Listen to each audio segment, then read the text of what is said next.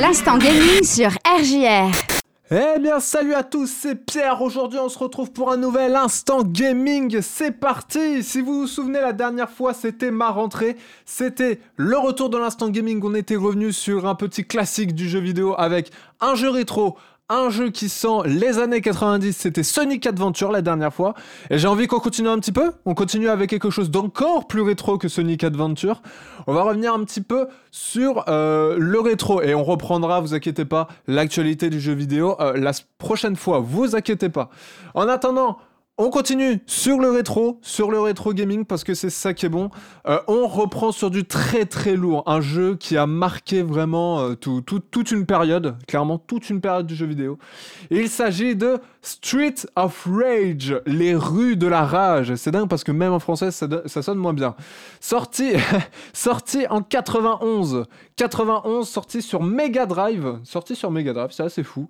Et il s'agit d'un beat'em all. Alors, je vais dresser des choses les choses au clair euh, très rapidement. Beat'em all, ça veut dire bute-les tous. Ça veut pas dire euh, mettre sa bite partout. Hein. Non, non, non, c'est bute-les tous.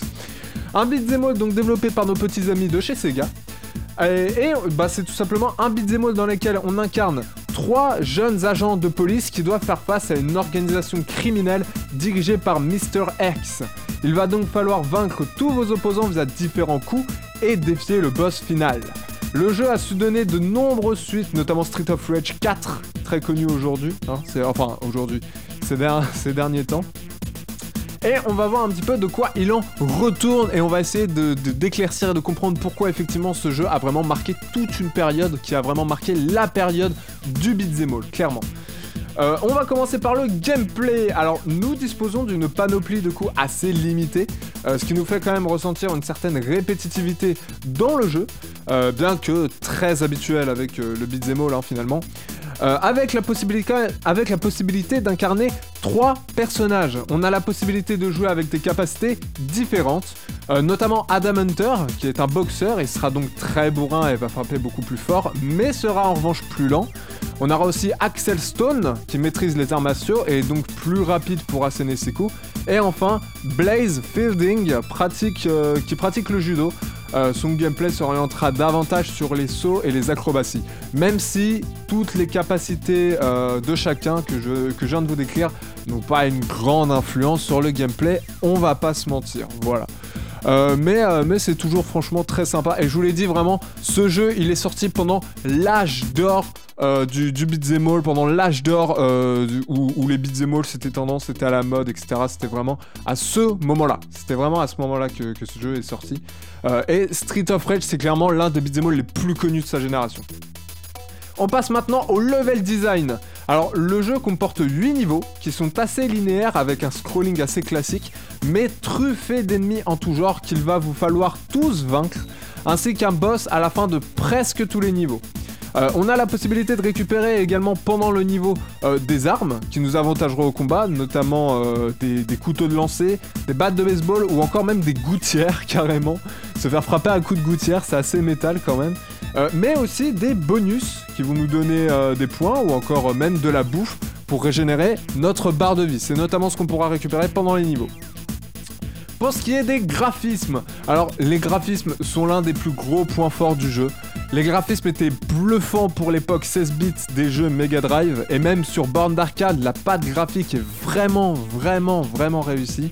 C'est clair qu'aujourd'hui, bon, on peut plus trop comparer, hein, je vous l'ai dit, haute définition, mille quatre-vingts p, euh, réali- euh, virtu- la réalité virtuelle, et cetera, euh, photoréalisme, et cetera. C'est clair qu'aujourd'hui, les graphismes d'un jeu comme ça des années quatre-vingt-dix, on en rigole, mais, c'est cla- mais à l'époque, c'était vraiment, c'était, euh, c'était vraiment incroyablement euh, beau, pour le coup. Le seul truc qu'on peut reprocher sur les décors du jeu, c'est un certain manque de variété dans les environnements. Les environnements se ressemblent presque tous à peu près. Euh, c'est, c'est toujours des décors très sombres dans la rue. Voilà, c'est, on tourne généralement autour de cette ambiance-là. Euh, on passe maintenant au son, le second plus gros point fort du jeu, clairement.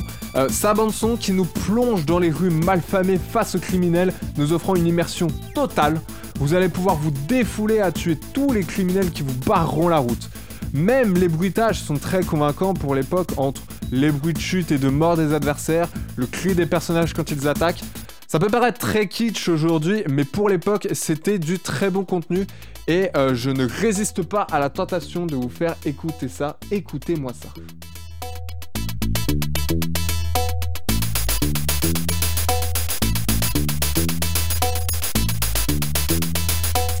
Ah, vous, vous ne connaissez probablement pas. Moi, je connais et je peux vous le dire, c'est du très, très lourd. Voilà.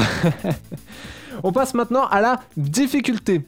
Alors, pour ce qui est, euh, pour ce qui est de la difficulté, pas grand chose à redire. Euh, le jeu n'est clairement pas impossible. Alors, évidemment, difficulté progressive, hein, avec le dernier niveau et le boss qui est bien plus dur quand même que les autres niveaux. Mais on a la possibilité quand même de choisir la difficulté au début du jeu avec trois niveaux de difficulté différents. Donc cl- clairement, si vous arrivez pas, si, si vous n'arrivez pas à terminer ce jeu, je, je sais pas, vous êtes manchot, vous, vous, vous n'avez plus de main, mais clairement, le jeu n'est vraiment pas impossible. C'est, c'est franchement accessible à tous.